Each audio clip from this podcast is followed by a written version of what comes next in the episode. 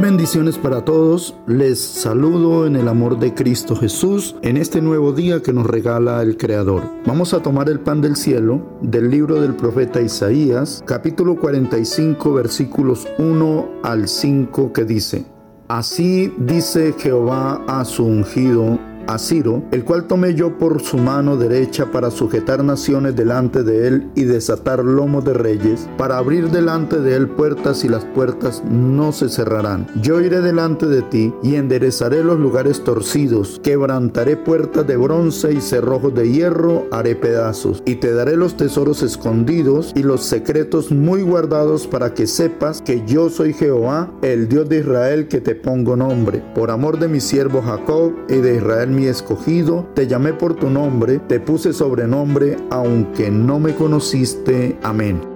Estas promesas maravillosas las hace Dios al rey Ciro, un hombre que no conocía a Dios, un hombre que había sido elegido como rey de Persia, el cual estaba sobre el pueblo de Dios, el pueblo de Judá que había sido llevado al exilio. Y Dios escogió a este hombre para hacerle todas estas promesas porque tenía un corazón dispuesto para obedecer a Dios, un corazón sensible a la voz de Dios. Ciro era alguien que aunque no conocía a Dios, sabía que Dios era el creador del universo y que tenía que obedecerle y favorecer a su pueblo. Ciro fue la persona escogida para recibir estas promesas por cuanto su corazón estuvo con el pueblo de Dios para sacarle del exilio, llevarle a reconstruir Jerusalén, reconstruir el templo y que volvieran nuevamente a su libertad.